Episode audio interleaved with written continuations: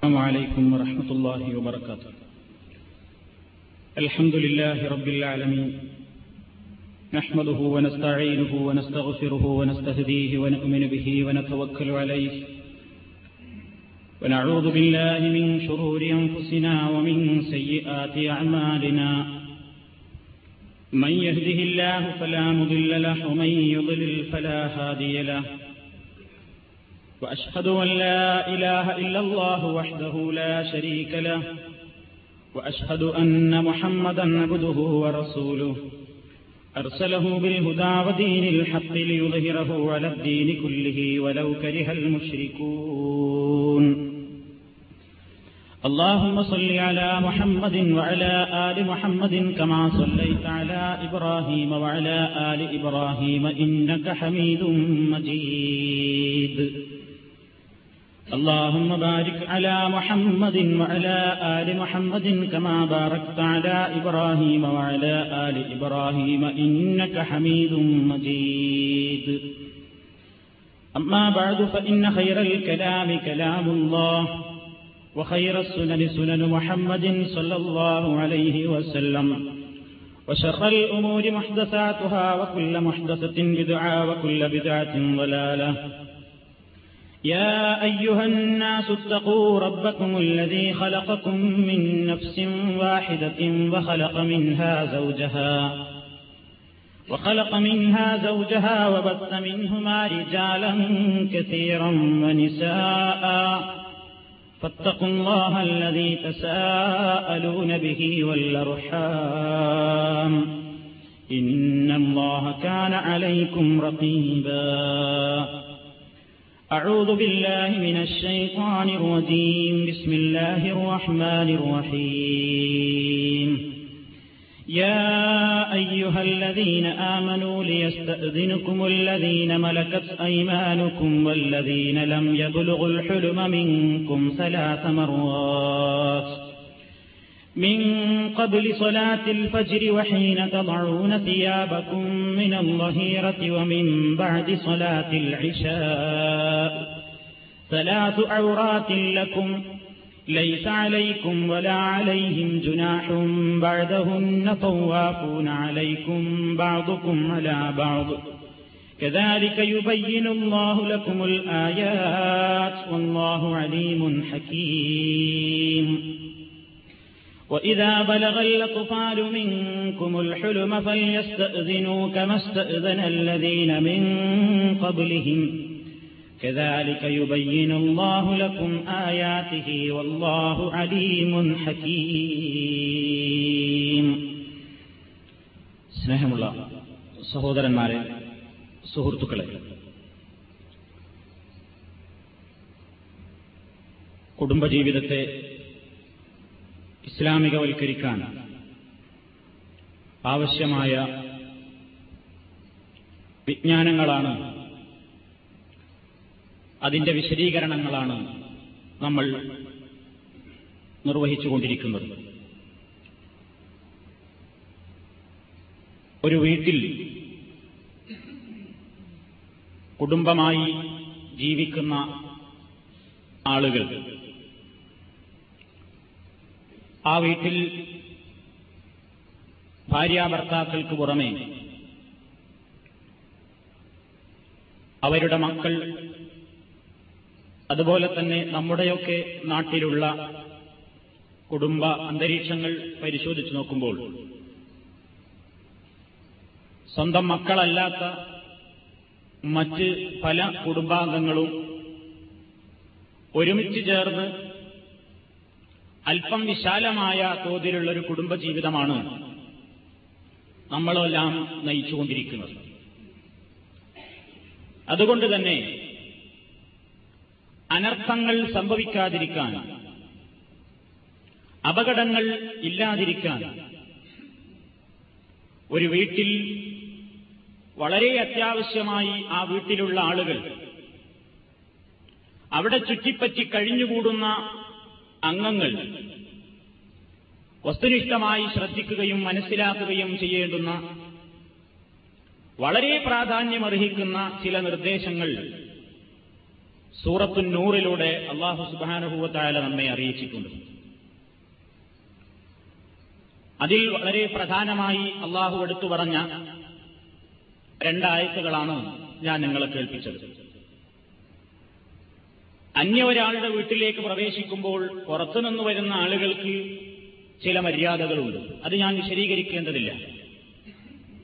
നമ്മുടെ വിഷയത്തിൽ തീർച്ചയായും ബന്ധപ്പെടുന്ന പൂർണ്ണമായും ബന്ധപ്പെടുന്ന ആ ഭാഗം മാത്രമേ ഞാൻ പറയുന്നുള്ളൂ.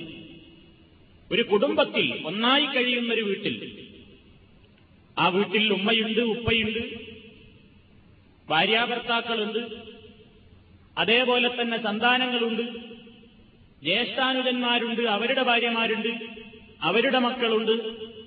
ഇങ്ങനെ പല ആളുകളും കൂടി ഒത്തുചേർന്ന് കൂടിക്കലർന്നുകൊണ്ട് ജീവിക്കുന്നൊരു കുടുംബാന്തരീക്ഷം. നമ്മുടെ കേരളീയ സംസ്കാരം ബഹുഭൂരിപക്ഷം അങ്ങനെ തന്നെയാണ്. നമ്മൾ കാത്തുസൂക്ഷിക്കേണ്ടുന്ന, വളരെ പ്രാധാന്യപൂർവ്വം മനസ്സിലാക്കേണ്ടുന്ന ചില നിയമങ്ങൾ, അച്ചടക്ക മര്യാദകൾ, അതാണ് പരിശുദ്ധ ഖുർആൻ ഈ ആയത്തുകളിലൂടെ എടുത്ത് വിശദീകരിച്ചിരിക്കുന്നത്. അതാണായിരുന്നാലും പെണ്ണായിരുന്നാലും അവർ പരസ്പരം പാലിക്കേണ്ടുന്ന നിയമങ്ങളുമാണ്. അള്ളാഹു വിശ്വാസികളെ വിളിച്ചുകൊണ്ട് പറയുകയാണ്, യാ അയ്യുഹല്ലദീന ആമനൂ, സത്യവിശ്വാസം സ്വീകരിച്ച ആളുകളെ, ലിയസ്തഅ്ദിനക്കും, നിങ്ങളോട് സമ്മതം ചോദിക്കേണ്ടതാണ്, നിങ്ങളോട് അനുവാദം ചോദിക്കട്ടെ, അല്ലദീന മലക്കത്ത് ഐമാനുക്കും, നിങ്ങളുടെ വലങ്കൈകൾ ഉടമപ്പെടുത്തിയവർ. പ്രവാചക കാലത്ത് ഓരോ വീട്ടിലും അവരുടെ അധീനതയിലുള്ള അടിമകൾ, പുരുഷന്മാരും സ്ത്രീകളും ഉണ്ടായിരുന്നു. അതുകൊണ്ട് അവരെ സംബന്ധിച്ച് പറയുകയാണ്, അവരാ വീട്ടിൽ തന്നെ കഴിഞ്ഞുകൂടുന്ന ആളുകളാണ്. ഇന്നിപ്പോ നമ്മുടെ വീട്ടിലൊക്കെയുള്ള വേലക്കാരികളാണെങ്കിൽ അല്ലെങ്കിൽ വേലക്കാരാണെങ്കിലും എപ്പോഴും വന്നും അടുക്കളയിൽ കയറിയും ബന്ധപ്പെട്ടും അതുപോലെ തന്നെ പല കാര്യങ്ങളിലും സഹകരിച്ചും പ്രവർത്തിച്ചുമൊക്കെ ജീവിക്കുന്ന ആളുകളായിരിക്കും. അപ്പൊ അടിമകളായിരിക്കുന്ന ആ ആളുകളും സമ്മതം ചോദിക്കട്ടെ. വല്ലദീന ലം യബ്ലുഗുൽ ഹുൽമ മിൻകും, നിങ്ങളിൽ നിന്ന് പ്രായപൂർത്തി എത്തിയിട്ടില്ലാത്ത ആളുകളും, സലാസ മറാത്തിൻ, മൂന്ന് സന്ദർഭങ്ങളിൽ നിങ്ങളോടവർ സമ്മതം ചോദിക്കണം നിങ്ങളുടെ അടുത്തേക്ക് പ്രവേശിക്കണമെങ്കിൽ. ഏതൊക്കെയാണ് ആ മൂന്നവസരം? ഒന്ന്, മിൻ ഖബിലി സലാത്തിൽ ഫജ്രി, അഥവാ നമ്മുടെ പ്രൈവറ്റ് റൂമിലേക്ക്, നമ്മുടെ കിടപ്പറയിലേക്ക്, നമ്മുടെ സ്വകാര്യ സ്ഥലങ്ങളിലേക്ക്, നമ്മുടെ വീട്ടിന്റെ സ്വകാര്യമായ അകത്തളങ്ങളിലേക്ക്, സ്വന്തം വീട്ടിലുള്ള ആളുകൾ തന്നെയും, സ്വന്തം മക്കളായിരുന്നാലും സ്വന്തം വീട്ടിലെ വേലക്കാരായിരുന്നാലും ജ്യേഷ്ഠനായിരുന്നാലും അനുജനായിരുന്നാലും ജ്യേഷ്ഠന്റെ മക്കളായാലും അനുജന്റെ മക്കളായിരുന്നാലും ആരാവട്ടെ, ഒരാൾ ഒരു വീട്ടിൽ അയാളുടേതായ പ്രൈവറ്റ് റൂമിലേക്ക് മറ്റൊരാൾ കയറി ചെല്ലണമെങ്കിൽ നിർബന്ധമായും അനുവാദം ചോദിക്കേണ്ടുന്ന മൂന്നവസരങ്ങളുണ്ട്. പെർമിഷൻ കിട്ടാതെ, അനുവാദം കിട്ടാതെ ആ മൂന്നവസരങ്ങളിൽ അങ്ങോട്ട് മുന്നറിയിപ്പില്ലാതെ കടന്നു ചെല്ലൽ നിഷിദ്ധമാകുന്നു. ഏതൊക്കെയാണ് ആ മൂന്ന് സന്ദർഭം? മിൻ ഖബ്ലി സലാത്തിൽ ഫജ്രി, ഫജ്ർ നമസ്കാരത്തിന്റെ മുമ്പുള്ള സമയം. അതായത് മനുഷ്യൻ ഉറങ്ങി എഴുന്നേൽക്കുന്ന സമയമാണ് ഫജ്റിന് വേണ്ടി എഴുന്നേൽക്കുന്ന സമയം. ആ സമയത്ത് മനുഷ്യൻ ഉറങ്ങാൻ വേണ്ടി കിടക്കുന്ന ഡ്രസ്സിലായിരിക്കും, അല്പവസ്ത്രമായിരിക്കും. അത് തന്നെയും ഉണർന്നെണീക്കുന്ന സമയമായതുകൊണ്ട് ഉള്ള അല്പവസ്ത്രം തന്നെയും ശരീരത്തിൽ നിന്ന് സ്ഥാനം തെറ്റിക്കിടക്കുന്നുണ്ടാകും.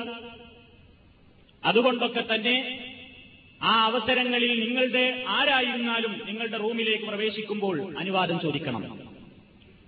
അതേപോലെ തന്നെ ഉണർന്നെഴുന്നേറ്റ് വസ്ത്രം, അല്പവസ്ത്രം മാറ്റി നല്ല രൂപത്തിലുള്ള ഡ്രസ്സ്, ഉള്ള ഡ്രസ്സ് മാറ്റി ഉടുക്കുന്ന സമയവുമായിരിക്കും. അതും നമ്മൾ മറ്റൊരാൾ കാണുന്നത് ഇഷ്ടപ്പെടുന്നില്ലല്ലോ.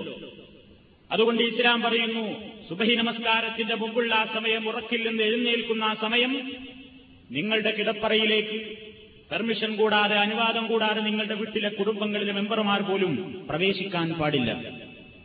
രണ്ടാമത്തെ സന്ദർഭം, വഹീന തദഊന സിയാബകും മിനൽ ദഹീറ, ഉച്ചസമയത്ത് വഹീന തദഊന, നിങ്ങൾ അഴിച്ചുവെക്കുന്ന സമയം, സിയാബകും, നിങ്ങളുടെ വസ്ത്രങ്ങൾ, മിനൽ ദഹീറത്തി, ഉച്ചയുറക്കത്തിന് വേണ്ടി. ചൂടിന്റെ കാഠിന്യം കൊണ്ടും മറ്റുള്ള പ്രയാസങ്ങൾ കൊണ്ടും ജോലിയുടെ ക്ഷീണം മാറ്റുവാനുമൊക്കെ വേണ്ടി മനുഷ്യൻ റെസ്റ്റ് എടുക്കുന്ന, വിശ്രമത്തിന് വേണ്ടി തലചായ്ക്കുന്ന, അല്ലെങ്കിൽ ഉറങ്ങാൻ വേണ്ടി കിടക്കുന്ന ഒരു സമയമാണ് ഉച്ചസമയം. ആ സമയത്ത് നിങ്ങൾ ഹീന തദഊന സിയാബകും, നിങ്ങളുടെ വസ്ത്രം നിങ്ങൾ അഴിച്ചുവെക്കുന്ന സമയമാണ്. നാലാളുകളുടെ മുമ്പിൽ മറ്റൊരാളുടെ മുമ്പിൽ താൻ കാണാൻ ഇഷ്ടപ്പെടുന്ന രൂപത്തിലുള്ള വേഷമല്ലാത്ത വേഷം ധരിച്ചുകൊണ്ടോ ഒറ്റ കൊണ്ടെടുത്തുകൊണ്ടോ അല്ലെങ്കിൽ അല്പവസ്ത്രമായിക്കൊണ്ടോ നിങ്ങളുടെ കിടപ്പറയിൽ നിങ്ങൾ വിശ്രമിക്കുന്ന സമയമാണത്.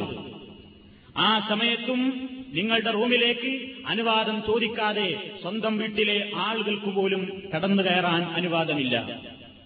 മൂന്നാമത്തെ സമയം ഒമിംബാജി സ്വലാത്തിൽ ഇശാഇ, ഇശാ നമസ്കാരത്തിന്റെ ശേഷവും. ഇശാ നമസ്കാരം കഴിഞ്ഞാൽ മനുഷ്യൻ ഉറങ്ങാൻ പോവുകയാണ്.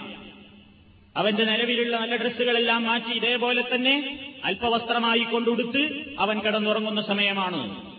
ഈ സമയങ്ങളിലെല്ലാം, ഈ മൂന്ന് സമയങ്ങളിൽ നിങ്ങളുടെ വീട്ടിലുള്ള ആളുകൾ നിങ്ങളിലേക്ക് പ്രവേശനം സമ്മതം ചോദിക്കാതെ കണ്ടങ്ങോട്ട് കടന്നു കയറാൻ പാടില്ല. ഇതാണ് അല്ലാഹു സുബ്ഹാനഹു വ തആല ഓർമ്മപ്പെടുത്തുന്നത്. ഇതിനെ സംബന്ധിച്ച് സ്വഹാബിമാര് വിശദീകരിക്കുന്നുണ്ട്. നമുക്കറിയാം ഒരുപാട് അനർത്ഥങ്ങൾ അത് മുഖേന സംഭവിക്കുന്നു. പെർമിഷൻ കൂടാതെ പെട്ടെന്ന് കയറി ചെല്ലുമ്പോൾ മനുഷ്യൻ കാണാൻ പറ്റാത്ത ഔറത്ത് കാണേണ്ടി വരുന്നു. സഹാബാക്കൾ പറയുന്നു, ഇങ്ങനെ അനുവാദം ചോദിക്കാതെ വേലക്കാരും കുട്ടികളുമൊക്കെ കയറി വരികയും ഞങ്ങൾ ആ അവസരങ്ങളിൽ ഞങ്ങളുടെ ഭാര്യമാരുമായി ശയിച്ചുകൊണ്ടിരിക്കുകയും ചെയ്യുന്ന ആ അവസ്ഥ വരെ കാണാൻ ഇടവന്നപ്പോഴാണ് ഇത്തരത്തിലുള്ള ആയത്തുകൾ അവതരിപ്പിച്ചുകൊണ്ട് കുടുംബത്തിന്റെ ഭദ്രത നിലനിർത്തുന്ന ഈ ശാശ്വതമായ നിയമങ്ങളെ ഇസ്ലാം അവതരിപ്പിച്ചത് എന്ന് സഹാബാക്കൾ വിശദീകരിച്ചതായി നമുക്ക് കാണുവാൻ സാധിക്കും. ഇതിനെത്രമാത്രം പ്രാധാന്യമടങ്ങിയിരിക്കുന്നു എന്ന് നമ്മൾ ആലോചിച്ചാൽ നമുക്ക് മനസ്സിലാക്കുവാൻ സാധിക്കുന്നതാണ്. ഈ സമയങ്ങളിൽ അനുവാദം ചോദിക്കാതെ ആർക്കും പ്രവേശിക്കാൻ അനുവാദമില്ല. അല്ലാഹു തആല പറയുന്നു, സലാസു ഔറാത്തില്ലക്കും, നിങ്ങൾക്ക് മൂന്ന് പ്രൈവറ്റ് അവസരങ്ങളാണുള്ളത്, ഗോപ്യാവസരങ്ങളാണുള്ളത്. ലൈസ അലൈക്കും, നിങ്ങളുടെ മേൽ കുറ്റമില്ല, വല അലൈഹിം, വരുന്നവരുടെ മേലും കുറ്റമില്ല, ബഅദഹു ജുനാഹുൻ ബഅദഹുന്ന, ഈ മൂന്ന് സമയങ്ങൾക്ക് ശേഷം, ഈ പറഞ്ഞ മൂന്ന് സമയങ്ങൾക്ക് ശേഷം അനുവാദം ചോദിക്കാതിരിക്കുന്നതിൽ നിങ്ങൾക്കോ അവർക്കോ തെറ്റില്ല. തവാഫൂന അലൈക്കും ബഅദുക്കും വലാ ബഅദിൻ, കാരണം എപ്പോഴും സമ്മതം ചോദിക്കുക എന്നുള്ളത് ബുദ്ധിമുട്ടാവുമല്ലോ, അതുകൊണ്ടാണ് മൂന്ന് സമയം നിശ്ചയിച്ചത്. തവാഫൂന, അവർ ചുറ്റിപ്പറ്റിക്ക് ജീവിക്കുന്നവരാണല്ലോ, അലൈക്കും, നിങ്ങളിൽ തന്നെ. അതായത് ബഅദുക്കും വലാ ബഅദിൻ, ചിലർ ചിലരുടെ കൂടെ തന്നെ ജീവിക്കുന്നവരും എപ്പോഴും ഇടപെടേണ്ടവരും ബന്ധപ്പെടേണ്ടവരും ഒക്കെയാണല്ലോ. അതുകൊണ്ട് വീട്ടിൽ എപ്പോഴും കണ്ടുമുട്ടേണ്ടവരും അതേപോലെ തന്നെ ഒരുമിച്ച് കഴിയുന്നവരുമായ ആളുകൾ എപ്പോഴും സമ്മതം ചോദിക്കണമെന്ന നിയമം വെക്കൽ പ്രായോഗികമാകില്ല. അതുകൊണ്ട് മൂന്ന് സമയം നിശ്ചയിച്ചിരുന്നിരിക്കുന്നു. യദാലിക, ഇപ്രകാരം യുബയ്യിനുല്ലാഹു, അല്ലാഹു ലക്കും, നിങ്ങൾക്ക് വിശദീകരിച്ചു തരുന്നു, അലായാത്തി, അവന്റെ ദൃഷ്ടാന്തങ്ങളെ. വല്ലാഹു അലീമുൻ ഹകീം, അല്ലാഹു സർവജ്ഞനും അഗാധജ്ഞനുമാകുന്നു. തീർന്നില്ല. വൈദാ ബലഗൽ തുഫാലു മിൻകുമുൽ ഹുലമ ഫൽയസ്തഅ്ദിനൂ കമസ്തഅ്ദന അല്ലദീന മിൻ ഖബ്ലിഹിം കദാലിക യുബയ്യിനുല്ലാഹു ലക്കും ആയാതിഹി വല്ലാഹു അലീമുൻ ഹകീം. വൈദാ ബലഗൽ തുഫാലു മിൻകും, നിങ്ങളിൽ നിന്നുള്ള കുട്ടികൾക്ക് പ്രായപൂർത്തി എത്തിക്കഴിഞ്ഞാൽ ഫൽയസ്തഅ്ദിനൂ, അവരും സമ്മതം ചോദിക്കട്ടെ. കമസ്തഅ്ദന അല്ലദീന മിൻ ഖബ്ലിഹിം, അവർക്ക് മുമ്പുള്ളവർ സമ്മതം ചോദിച്ചിരുന്നത് പോലെ തന്നെ. കദാലിക, ഇപ്രകാരം യുബയ്യിനുല്ലാഹു, അല്ലാഹു ലക്കും, നിങ്ങൾക്ക് വിശദീകരിച്ചു തരുന്നു, ആയാതിഹി, അവന്റെ ദൃഷ്ടാന്തങ്ങൾ. അല്ലാഹു അലീമുൻ ഹകീം, അല്ലാഹു എല്ലാം അറിയുന്നവനാണ്, അഗാധജ്ഞനാണ്. ഇതാണ് ഇസ്ലാം ഈ വിഷയത്തിൽ നിർദ്ദേശിക്കുന്ന നിയമം. എന്തിനാണ് ഇസ്ലാം ഇങ്ങനെ പറഞ്ഞത് എന്ന് ഖുർആനും ഹദീസും ആയത്തും ഹദീസും ഒന്നും എടുത്തുദ്ധരിക്കാതെ തന്നെ നമുക്ക് മനസ്സിലാക്കാൻ സാധിക്കും. ഒരു മനുഷ്യനെ സംബന്ധിച്ചിടത്തോളം നമ്മളൊന്നും ആരും ശ്രദ്ധിക്കാത്തൊരു കാര്യമാണത്. സ്വന്തം വീടുകളിൽ പോലും പെട്ടെന്ന് അങ്ങോട്ട് ഡോർ തുറന്നാൻ കയറി ചെല്ലും. അത് മക്കളെ പഠിപ്പിക്കണം. നമ്മൾ ബാപ്പമാര് മക്കളെ പഠിപ്പിക്കണം, രക്ഷിതാക്കൾ മക്കളെ പഠിപ്പിക്കണം. മോനെ, മോളെ, ഈ റൂമിലേക്ക് കയറി വരുമ്പോൾ വാതിൽ മുട്ടി സമ്മതം ചോദിച്ചിട്ടേ വരാവൂ. മൂന്ന് സമയങ്ങളിൽ നമ്മളവരെ പഠിപ്പിക്കണം. അത് തന്നെയും ഈ ആയത്തിൽ നിന്ന് മനസ്സിലാക്കുവാൻ സാധിക്കുന്നത്, ഈ മൂന്നവസരങ്ങളിൽ മാത്രമല്ല, നാം സാധാരണയായി ചില അവസരങ്ങളിൽ അന്യർ കാണാൻ ഇഷ്ടപ്പെടാത്ത രൂപത്തിൽ ഡ്രസ്സ് ധരിച്ചേക്കാൻ സാധ്യതയുള്ള സ്ഥലങ്ങളിൽ മറ്റുള്ള ആളുകൾ കടന്നു വരുമ്പോൾ തീർച്ചയായും പെർമിഷൻ ചോദിക്കൽ നിർബന്ധമാണ് എന്നാണ് മുഫസ്സിരീങ്ങൾ എഴുതി വെച്ചത്. ഓരോരുത്തരുടെയും കിടപ്പറകൾ, അതുപോലെ തന്നെ നാം കുളിക്കാൻ കയറുന്ന ബാത്റൂം, അതുപോലെയുള്ള മറ്റ് സന്ദർഭങ്ങൾ, സ്ഥലങ്ങൾ, സാഹചര്യങ്ങൾ, ഈ സ്ഥലങ്ങളിലെല്ലാം പെർമിഷൻ കൂടാതെ, അനുവാദം കൂടാതെ, മുന്നറിയിപ്പ് കൂടാതെ കടന്നു കയറൽ ഒമ്പിച്ച തെറ്റാകുന്നു. അത് ചെയ്യാൻ പാടില്ലാത്തതാണ്. അതേപോലെ തന്നെ ഈ ആയത്തിൽ നിന്ന് മനസ്സിലാക്കുവാൻ സാധിക്കുന്നത്, ഒന്നും തിരിച്ചറിയാത്ത ചെറിയ ശിശുക്കളെ സംബന്ധിച്ചിടത്തോളം ഈ നിയന്ത്രണം ആവശ്യമില്ല എന്നാണ്. അവർക്കിത് പ്രശ്നമില്ല. നേരെ മറിച്ച്, ആ മൂന്ന് സമയങ്ങളിൽ മാത്രമല്ല, വസ്ത്രം മാറ്റുകയും കുറഞ്ഞ വസ്ത്രങ്ങൾ മാത്രം ധരിക്കുകയും ചെയ്യുന്ന ഇതുപോലെയുള്ള എല്ലാ സന്ദർഭങ്ങളിലും നാം എന്ത് ചെയ്യണം? ഈ നിയമങ്ങൾ പാലിക്കേണ്ടതാണ്. മൂന്നാമതായി നമ്മൾ മനസ്സിലാക്കിയിരിക്കേണ്ടത്, സ്ത്രീകൾ പർദ്ദാ നിയമം പാലിക്കുന്നത് അന്യരായ ആളുകളുടെ മുമ്പിലാണെങ്കിലും സ്വന്തം കുടുംബാംഗങ്ങളുടെ മുമ്പിൽ പോലും കാണാൻ പറ്റാത്ത ചില കാര്യങ്ങളുണ്ട്. അതായത് മുട്ടുപൊക്കിളിനിടയിലുള്ള ഭാഗം ഔറത്ത് ഒരു നിലക്കും മറ്റൊരാൾ കാണാൻ ഇടവരരുത്. അത് ഓരോരുത്തരും സൂക്ഷിക്കേണ്ടതാകുന്നു എന്നർത്ഥം. ഇന്ന് സമൂഹത്തിൽ കണ്ടുവരുന്ന ഒരുപാട് പ്രശ്നങ്ങളുണ്ട്. ഇടകലർന്ന് ജീവിക്കുന്ന വീടുകളിൽ, അവിടെയെല്ലാം വീടുകളെടുത്ത് പരിശോധിച്ചു നോക്കിയാൽ അവിടെ ഭർത്താവും ഭാര്യയും അയാളുടെ അനുജനും ഭാര്യയും ജ്യേഷ്ഠനും ഭാര്യയും പല രൂപത്തിലുള്ള ബന്ധങ്ങളാണ് അവിടെ കണ്ടുവരുന്നത്. ഒരേ വീട്ടിലെ ആളുകളല്ലേ എന്ന നിലക്കാണ് നമ്മൾ ജീവിക്കുന്നത്. പക്ഷേ പലപ്പോഴും നമ്മുടെയെല്ലാം വീടുകളിൽ ജ്യേഷ്ഠന്റെ ഭാര്യയുമായി അനുജനുള്ള ബന്ധങ്ങൾ, അവർ പരസ്പരമുള്ള വർത്തമാനവും അതേപോലെ തന്നെ സ്പർശനങ്ങൾ വരെ ഒരു ഇത്താത്തയാണ് എന്ന നിലക്കാണ് കാണുന്നത്. നമ്മുടെ സമൂഹത്തിൽ അങ്ങനെയാണ്, അതിനൊരു ലാഘവത്വമാണ് കണ്ടുവരുന്നത്. തീർച്ചയായും അവർ അന്യപുരുഷന്മാർ, അന്യപുരുഷനും സ്ത്രീയും തന്നെയല്ലേ, ഒരേ കുടുംബത്തിലെ ആളുകൾ തന്നെയാണ്. എന്റെ ജ്യേഷ്ഠന്റെ ഭാര്യയാണ്, എന്റെ ഇത്താത്തയാണ്, സംഗതി ശരി തന്നെയാണ്. പക്ഷേ എനിക്കവർ അന്യ തന്നെയാണ്. അവരുമായുള്ള ബന്ധത്തിൽ, അവരുമായുള്ള ഇടപാടലുകളിൽ എനിക്ക് നിയന്ത്രണങ്ങൾ ആവശ്യമാണ്. ഇതേപോലെ തന്നെയാണ് അനുജന്റെ ഭാര്യയുമായി ജ്യേഷ്ഠനുള്ള ബന്ധവും. എല്ലാം ഒരൊറ്റ കുടുംബത്തിലെ ആളുകളാണെങ്കിലും എന്തെങ്കിലും ഒരു കുടുംബമുണ്ടായിക്കഴിഞ്ഞാൽ മതിയെന്ന് പല വീടുകളുടെയും അവസ്ഥയതാണ്. നമ്മുടെ നാട്ടിൽ പ്രത്യേകിച്ചും ഏതെങ്കിലും നിലക്കൊരു ബന്ധമുണ്ടായാൽ മതി, അകന്നൊരു ബന്ധമുണ്ടായിക്കഴിഞ്ഞാൽ മതി, പിന്നെ അയാൾക്ക് ആ വീട്ടിൽ എല്ലാത്തിനും ലൈസൻസാണ്. അവിടെ യാതൊരു പ്രശ്നങ്ങളും പിന്നെയില്ല, അവിടെ യാതൊരു മറകളുമില്ല, പിന്നെ രഹസ്യങ്ങളില്ല, അകത്തളങ്ങളില്ല, എവിടെയും പ്രവേശനം, എപ്പോഴും കയറി ചെല്ലാവുന്ന, എന്തും ചെയ്യാവുന്ന ഒരവസ്ഥ. അപകടങ്ങൾ വരുത്തി വരുത്തുന്നു, വേണ്ടാത്ത കാര്യങ്ങൾക്ക് വേദിയാകുന്നു. എല്ലാം മനുഷ്യൻ സൂക്ഷിക്കേണ്ടതാകുന്നു. സ്വന്തം മക്കളുടെ വിഷയത്തിൽ വരെ ഇസ്ലാമിന് നിയന്ത്രണം വന്നെങ്കിൽ, സ്വന്തം കുട്ടികളാണ്, സ്വന്തം രക്തത്തിൽ പിറന്ന മക്കളോടാണ് ഇസ്ലാം പറയുന്നത്, നിങ്ങളുടെ കുട്ടികൾ തന്നെ നിങ്ങളുടെ വീട്ടിലേക്ക് അഥവാ നിങ്ങളുടെ പ്രൈവറ്റ് റൂമിലേക്ക് കയറി വരണമെങ്കിൽ നിങ്ങളോട് ഈ മൂന്നവസരങ്ങളിൽ പ്രത്യേകം അനുവാദം ചോദിച്ചിരിക്കണമെന്ന് ഇസ്ലാം പറയുമ്പോൾ, അതാ കുടുംബത്തിൽ ആ ജീവിതത്തിന്റെ ഭദ്രതയും അതേപോലെ തന്നെ മനുഷ്യന്റെ ജീവിതത്തിന്റെ സംസ്കരണവും ഉദ്ദേശിച്ചുകൊണ്ടാണ് എന്നതിൽ ആർക്കും രണ്ടഭിപ്രായമുണ്ടെന്ന് തോന്നുന്നില്ല, ഉണ്ടാവുകയില്ല. അതുകൊണ്ട് ഈ നിയമങ്ങൾ മൂന്നവസരങ്ങളിൽ, അത് സ്വന്തം വീട്ടിലെ കാര്യമാണ് ഈ പറയുന്നത്. സ്വന്തം വീട്ടിൽ തന്നെ അവിടെയുള്ള മെമ്പർമാര് പരസ്പരം അന്വേഷിക്കാൻ, ഞാൻ എന്റെ ജ്യേഷ്ഠന്റെ റൂമിലേക്ക് കയറി ചെല്ലുമ്പോൾ, ഞാൻ എന്റെ അനുജന്റെ റൂമിലേക്ക് കയറി ചെല്ലുമ്പോൾ, എന്റെ അനുജനല്ലേ എന്റെ ജ്യേഷ്ഠനല്ലേ എനിക്ക് എപ്പോഴും കയറി ചെന്നൂടെ? പറ്റൂല. അല്ലെങ്കിൽ എന്റെ ബാപ്പന്റെ റൂമല്ലേ, അല്ലെങ്കിൽ എന്റെ ഉമ്മന്റെ റൂമല്ലേ എനിക്ക് എപ്പോഴും കയറി ചെന്നൂടെ? പറ്റില്ല. അല്ലെങ്കിൽ എന്റെ മകന്റെ റൂമല്ലേ എന്റെ മകളുടെ റൂമല്ലേ എനിക്ക് എപ്പോഴും കയറി ചെന്നൂടെ? അവന്റെ പെർമിഷൻ വേണോ? എന്റെ വീട്ടിൽ എനിക്ക് അവന്റെ പെർമിഷൻ വേണോ? ആ റൂമിലേക്ക് കയറി ചെല്ലാൻ ഞാൻ ഉണ്ടാക്കിയ വീട് എന്നൊന്നും ചിന്തിക്കണ്ട. തീർച്ചയായും വേണം. മൂന്നവസരങ്ങളിൽ ഇസ്ലാം കാണുന്നു. സുബഹിക്ക് മുമ്പ്, ഉച്ചസമയത്ത് ഡ്രസ്സുകൾ മാറ്റി നിർത്തുന്ന സമയം, ഉറങ്ങുന്ന സമയം, വിശ്രമിക്കുന്ന സമയം, അതുപോലെ തന്നെ ഇശാഇന് ശേഷമുള്ള സമയം. അതേപോലെ ഓരോ വീടുകളിലെയും ഓരോ മെമ്പർമാരും പ്രത്യേകിച്ച് അല്പവസ്ത്രരായി മാറുന്ന, അല്ലെങ്കിൽ വിശ്രമത്തിന് വേണ്ടി കിടക്കുന്ന ഏതൊക്കെ സന്ദർഭങ്ങളും സമയങ്ങളും ആ വീട്ടിലെ കുടുംബാംഗങ്ങൾ മുമ്പേ മനസ്സിലാക്കിയിട്ടുണ്ടോ, ആ സന്ദർഭങ്ങളിലെല്ലാം ആ സ്ഥലത്തേക്ക് പ്രവേശിക്കുമ്പോൾ ഡോർ മുട്ടി അനുവാദം ചോദിച്ചിട്ടല്ലാതെ പ്രവേശിക്കാൻ പാടില്ല. അല്ലാഹു പറയുന്നു, കദാലിക യുബയ്യിനുല്ലാഹു ലക്കും ആയാതിഹി, ഞാൻ എന്റെ നിയമങ്ങൾ നിങ്ങൾക്ക് വിശദീകരിച്ചു തരികയാണ്.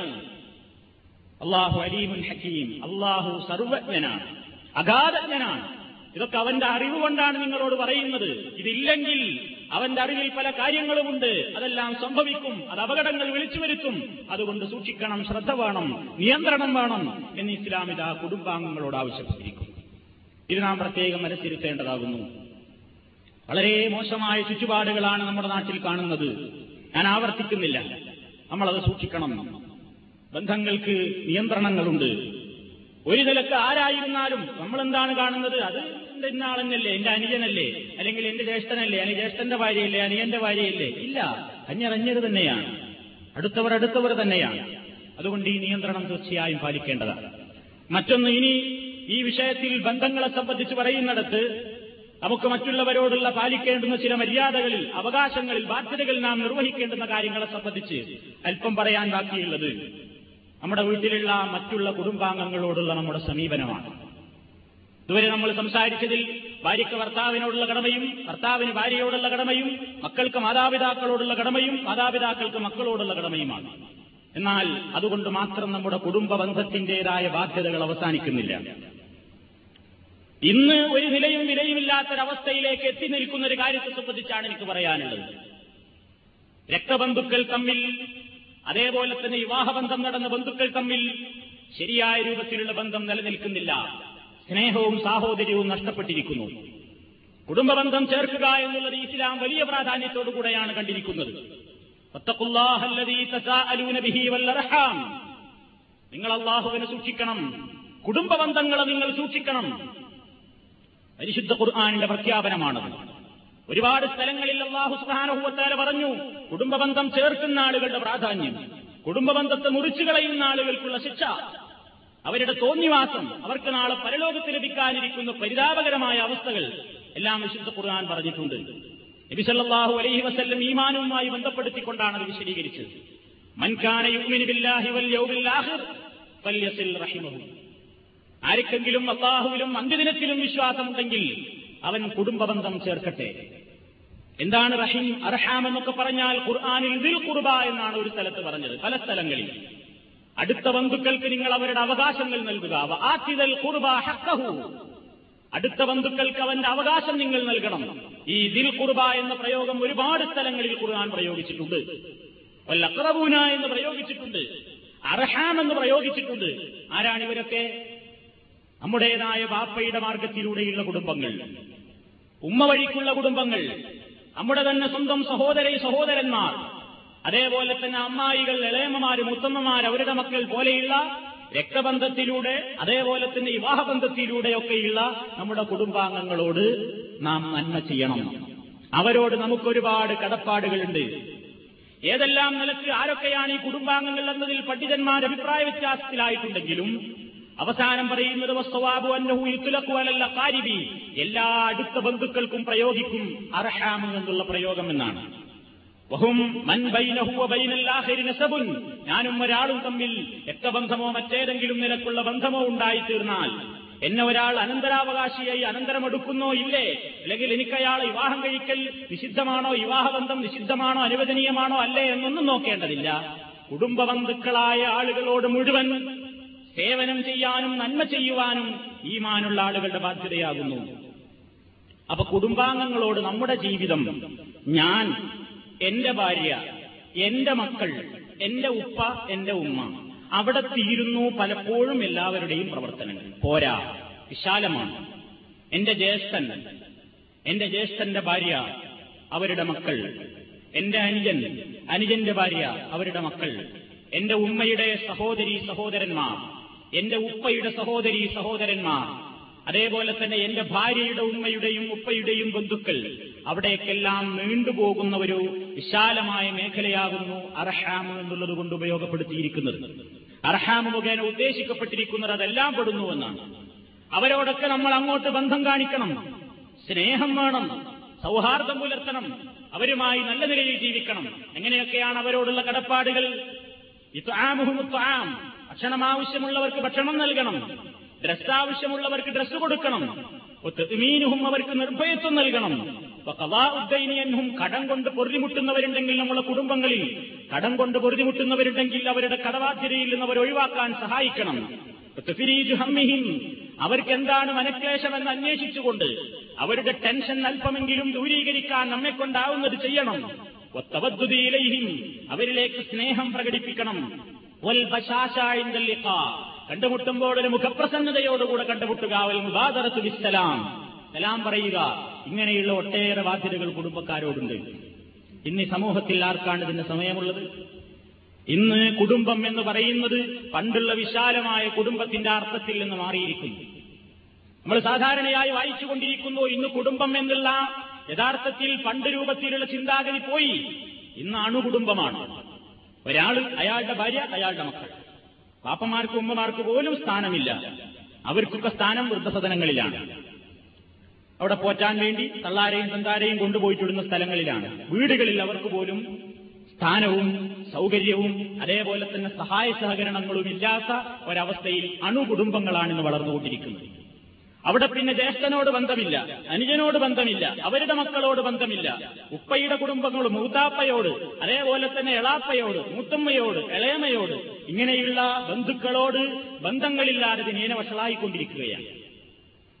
വേറൊന്ന് പ്രത്യേകിച്ച് നമ്മൾ സൂക്ഷിക്കേണ്ടത് ഗൾഫിൽ ജീവിക്കുന്ന നമ്മളാണ്. നാട് വിട്ടുകൊണ്ട് ജോലി നേടിക്കൊണ്ട് വിദേശ രാജ്യത്ത് ജോലി ചെയ്യുന്ന നമ്മൾ മാസങ്ങളും വർഷങ്ങളും കഴിഞ്ഞുകൊണ്ടാണ് നമ്മുടെ നാടുകളിലേക്ക് നമ്മൾ ബന്ധപ്പെടുന്നത്. നമുക്ക് എത്തിയാൽ തന്നെയും നമ്മുടെ കുടുംബങ്ങളെ പലപ്പോഴും മറന്നുപോകുന്ന അവസ്ഥയാണ്. പലരെയും നമ്മൾ കണ്ടാൽ തിരിച്ചറിയുന്നില്ല, പലരെയും പരിചയപ്പെടുത്തേണ്ടുന്ന അവസ്ഥ. ഒരേ ബസ്സിൽ ഒരേ സീറ്റിൽ യാത്ര ചെയ്യുന്ന ആളുകൾ പോലും പരസ്പരം പരിചയപ്പെടുമ്പോഴായിരിക്കും ഇതിന്റെ ഇളയമാന്റെ മോനാണെന്ന് ഞാൻ മനസ്സിലാക്കുന്നത്, ഇതിന്റെ അമ്മായിയുടെ മോനാണെന്ന് ഞാൻ മനസ്സിലാക്കുന്നത്. എന്താ കാരണം? ബന്ധമില്ല. ആകെ നമ്മുടെ കത്തുകളും ഫോൺ വിളികളും നമ്മുടെ വീട്ടിൽ മാത്രം ചുരുങ്ങി നിൽക്കുന്നു. കത്തുകൾ എഴുതണം. അത്യാവശ്യം ബന്ധങ്ങൾ നിലനിർത്താൻ, ബന്ധങ്ങൾ അറ്റുപോകാതിരിക്കാൻ എപ്പോഴും കത്തിടപാടുകളും അതേപോലെ തന്നെ വിനിമയ ബന്ധങ്ങളും ആവശ്യമാണ്. ഇല്ലെങ്കിൽ ആ കണ്ണി അറ്റുപോകും. ഒരു നിലക്കും അന്വേഷണങ്ങളില്ലാതെ, ഒരു നിലക്കും യാതൊരു കാര്യങ്ങളെക്കുറിച്ചും അന്വേഷിക്കലുകളില്ലാതെ, സഹായ സഹകരണങ്ങളില്ലാതെ, തീർത്തും തന്റേതായ വൃത്തത്തിൽ മാത്രം ഒതുങ്ങിയിരുന്നു പോയാൽ കുടുംബത്തിന്റെ ഈ കണ്ണികളെല്ലാം അച്ചുപോകും. അത് ഏറ്റവും വലിയ തെറ്റാണ്, ചെയ്യാൻ പാടില്ല. അത് കാരണത്താൽ അസൂയ പടർന്നു പിടിക്കും കുടുംബാംഗങ്ങളിൽ. അതേപോലെ തന്നെ അവസരങ്ങൾ ഉണ്ടാകും, ബുദ്ധിമുട്ടുകൾ ഉണ്ടാകും. അതുകൊണ്ട് കുടുംബം, കുടുംബ ബന്ധുക്കൾ, അവരോട് പാലിക്കേണ്ടുന്ന ബാധ്യത ഒരു മുസ്ലിം മറക്കാൻ പാടില്ല. ഈമാനിന്റെ ഭാഗമാണത്, പരലോക വിശ്വാസത്തിന്റെ ഭാഗമാണത്. അതല്ലേ പ്രവാചകന്റെ വാക്യത്തിന്റെ പൊരുൾ? മൻ കാന യുമിനു ബില്ലാഹി വൽ യൗമിൽ ആഖിർ, അള്ളാഹുവിലും അന്ത്യദിനത്തിലും നിങ്ങൾക്ക് വിശ്വാസമുണ്ടോ എങ്കിൽ ഫൽയസിൽ റഹിമഹു, കുടുംബങ്ങളോട് ബന്ധം കാണിക്കണം. ഏതൊക്കെ നിലക്ക് ബന്ധം കാണിക്കണമോ, അവർക്ക് നന്മ ചെയ്യാവുന്ന ഏതൊക്കെ മേഖലകളുണ്ടോ, ഏതൊക്കെ വഴികളിലൂടെ നമുക്ക് അവരോട് നന്മ ചെയ്യാനാകുമോ ആ വഴികളിലൂടെയൊക്കെ നന്മ ചെയ്യുക. ഏതൊക്കെ വഴികളിലൂടെ അവരിൽ നിന്ന് നമുക്ക് ഷെറ് ചെയ്യാതെ മാറി നിൽക്കാൻ സാധിക്കുമോ ആ മാർഗങ്ങളെല്ലാം നമ്മൾ ഷെറ് ചെയ്യാതെ മാറി നിൽക്കുക. ഇതാണ് കുടുംബബന്ധം ചേർക്കൽ. അതിൽ അന്വേഷണങ്ങൾ പെടും, കത്തെഴുതൽ പെടും, ഫോൺ വിളിക്കൽ പെടും, ഇടയ്ക്കിടെ സന്ദർശനങ്ങൾ പെടും, ഇരുന്നു പോകൽ പെടും, ഒരുമിച്ചിരുന്ന് ഭക്ഷണം കഴിക്കൽ പെടും, സഹായ സഹകരണങ്ങൾ പെടും. എന്തൊക്കെ നന്മയുടെ വശങ്ങളായിട്ട് നമ്മൾ മനസ്സിലാക്കിയിട്ടുണ്ടോ എല്ലാം പെടും. നമുക്കത് വെറുതെയല്ല. ഈ ലോകത്ത് നമ്മളത് ചെയ്യുമ്പോൾ, ഒരു കുടുംബത്തിലെ മെമ്പർക്ക് ഒരു കത്തെഴുതുമ്പോൾ ബിസ്മില്ലാഹിർ റഹ്മാനിർ റഹീം എന്ന് പറഞ്ഞ് നമ്മൾ കത്തെഴുതാൻ തുടങ്ങുമ്പോൾ നമ്മുടെ മനസ്സിലൊരു നിയ്യത്ത്, അള്ളാഹുവിലും അന്ത്യദിനത്തിലും വിശ്വാസമുള്ളവൻ കുടുംബബന്ധം ചേർക്കട്ടെ എന്ന് എന്റെ നേതാവ് പ്രവാചകന്റെ ആ വാക്യത്തിന് അനുസരിച്ചുകൊണ്ട് ഞാനിതാ എന്റെ കുടുംബത്തിലൊരു മെമ്പറോട് ബന്ധം പുതുക്കാൻ പോകുന്നു എന്ന നിലയ്ക്ക് എഴുതുമ്പോ, ആ ഒരു നിയ്യത്ത് മനസ്സിലുണ്ടാകുമ്പോ ആ കത്തെഴുത്ത് പോലും ഒരു പുണ്യകർമ്മമായി മാറുന്നു. നഷ്ടമില്ല. സ്നേഹമാണ് അതുകൊണ്ട് നിലനിൽക്കുന്നത്. അതുകൊണ്ട് പകയും വിദ്വേഷവുമാണ് നീങ്ങിപ്പോകുന്നത്. ആലോചിച്ചു നോക്കൂ, നമ്മളൊക്കെ നാട്ടിൽ ജീവിച്ചിരുന്നൊരു കാലഘട്ടം ഉണ്ടായിരുന്നില്ലേ? നമ്മുടെയൊക്കെ പല ബന്ധുക്കളും ഗൾഫിലേക്ക് ചേക്കേറി സമ്പാദിച്ചു വന്നിരുന്നു എന്ന് നമ്മൾ വിചാരിച്ചിരുന്ന ഒരു കാലഘട്ടം. ആ കാലഘട്ടത്തിൽ നമ്മളൊക്കെ വിചാരിച്ചു പോയിരുന്നില്ലേ, അയാൾക്ക് രണ്ടു കൊല്ലമായിട്ട് ഒരു കത്തെങ്കിലും എനിക്ക് എഴുതിക്കൂടായിരുന്നു. നമ്മളൊക്കെ ആലോചിച്ചവരല്ലേ? ഇപ്പൊ നമ്മൾക്കത് തോന്നില്ല. അന്ന് നമ്മൾ കൊതിച്ചുപോയി, ഇയാൾക്ക് ഒരു കത്തെങ്കിലും എഴുതിക്കൂടായിരുന്നു. എഴുതിയില്ല. നമ്മളിപ്പോ നമ്മുടെ കുടുംബങ്ങളിലേക്ക് കത്തെഴുതാത്തത് മാനസികമായി അവരോടൊരു വെറുപ്പുണ്ടായിട്ടല്ല, അവരും അങ്ങനെ തന്നെയായിരുന്നു, വെറുപ്പുണ്ടായിരുന്നില്ല. പക്ഷേ കത്ത് കിട്ടാഞ്ഞപ്പോ നമ്മൾക്ക് തെറ്റിദ്ധാരണ നാട്ടുന്നുണ്ടായി. ഉണ്ടായില്ലേ? ഇതേ ധാരണ ഇന്ന് നമ്മുടെ കുടുംബാംഗങ്ങൾക്ക് നമ്മളെപ്പറ്റി ഉണ്ടാവും. അവന് അഹങ്കാരം കൂടിപ്പോയി. അതാ നാട്ടിന്റെ പ്രത്യേകതയാണ്. ആ മണ്ണ് കാലുകുത്തിയാ പിന്നെ കുടുംബങ്ങളൊക്കെ മറക്കും. ഇതൊരു പൊതുവെ നാട്ടിലൊരു ചൊല്ലാണ് ഗൾഫുകാരായ നമ്മളെ സംബന്ധിച്ച്. ഗൾഫിൽ കണ്ടെത്തിക്കഴിഞ്ഞാൽ പിന്നെ ആ ആൾക്കാരൊന്നും കണ്ടു കാണൂല.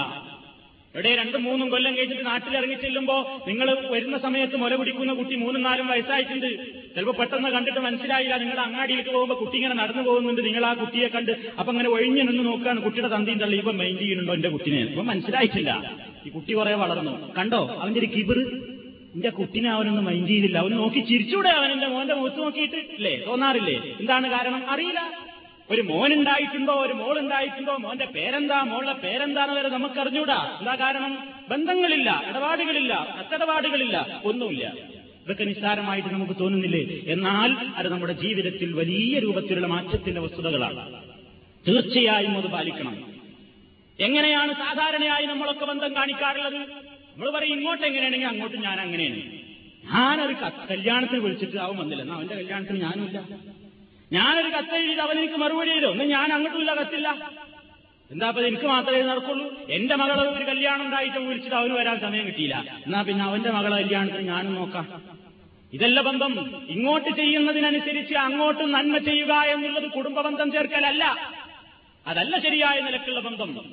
നേരെ മറിച്ച് നബി സല്ലല്ലാഹു അലൈഹി വസല്ലം പറഞ്ഞു, ശരിയായ അർത്ഥത്തിലുള്ള കുടുംബ ബന്ധം ചേർക്കുക എന്ന് പറഞ്ഞാൽ ഇങ്ങോട്ട് ബന്ധം വിച്ഛേദിക്കുന്ന കുടുംബക്കാരനോടും അങ്ങോട്ട് ബന്ധം സ്ഥാപിക്കലാകുന്നു.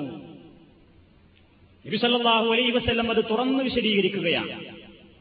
അബ്ദുല്ലാഹി ഇബ്നു ഉമർ റളിയല്ലാഹു അൻഹു റളിയല്ലാഹു തആല അൻഹു പറയുന്നു, മഹാനായ നബി സല്ലല്ലാഹു അലൈഹി വസല്ലം ഇങ്ങനെ പറഞ്ഞിരിക്കുന്നു, ലൈസൽ വാസിലു ബിൽ മുകാഫി ولكن الواصل الذي اذا قطعت رحمه وصلها رواه البخاري ليس الواصل ബന്ധം ചേർക്കുന്നവനല്ല ബിൽ മുകാഫി പകരത്തിന് പകരം ചെയ്യുക എന്നുള്ളത് വലിയൊരു കാര്യമൊന്നുമല്ല. എന്റെ കല്യാണത്തിനോ വിളിച്ചപ്പോ വന്നു, ഞാൻ അങ്ങോട്ടും പോയി, എനിക്ക് വിഷമുണ്ടായപ്പോ അഞ്ഞൂറ് റുപ്യ എനിക്ക് അയച്ചു തന്നു, ഞാനും അഞ്ഞൂറ് റുപ്യ അയച്ചു കൊടുത്തു. എന്റെ മോൾക്ക് അവൻ നാട്ടിൽ നിന്ന് വന്നപ്പോൾ ഒരു ഡ്രസ്സ് എടുത്തു കൊടുത്തു, അവന് വേണ്ടി മകൾക്ക് ഞാനും കൊടുത്തു. ഇതല്ല ബന്ധം ചേർക്കൽ, അത് പകരത്തിന് പകരം ചെയ്യലാണ്. അതല്ല ഇസ്ലാമികമായ ശരിയായ ബന്ധം. അതിന് വലിയൊരു പ്രാധാന്യമൊന്നുമില്ല, കാരണം ആർക്കും വിഷമൊന്നുമില്ലല്ലോ. വിട്ടു കിട്ടി അങ്ങോട്ടും കൊടുത്തു. ഒരു കല്യാണം പോലെ പണം വായിച്ചിട്ടുണ്ടല്ലോ, ഇവിടെ ആയിരം റുപ്യ വായിച്ചു അങ്ങോട്ടും വായിച്ചു, അല്ലെങ്കിൽ ഇങ്ങോട്ട് നൂറ് റുപ്യ വെച്ചു അങ്ങോട്ടും നൂറ് റുപ്യ വെച്ചു, ഒരു വിഷമല്ല.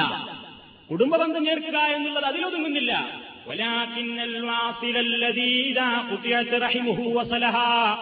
നേരെ മറിച്ച് ശരിയായ അർത്ഥത്തിൽ കുടുംബ ബന്ധം ചേർക്കുക എന്ന് പറഞ്ഞാൽ അല്ലതീ ഒരുത്തന്റെ സ്വഭാവം എന്താണ്, അവനെങ്ങനെയായിരിക്കണം, ഇതാ കുത്തിഅത്ത് റഹിമുഹു അവനോട്ടുള്ള ബന്ധത്തെ ഒരാൾ മുറിച്ചു കളഞ്ഞു എങ്കിൽ വസലഹ ഇവൻ അങ്ങോട്ടും നാലും ബന്ധം സ്ഥാപിക്കും.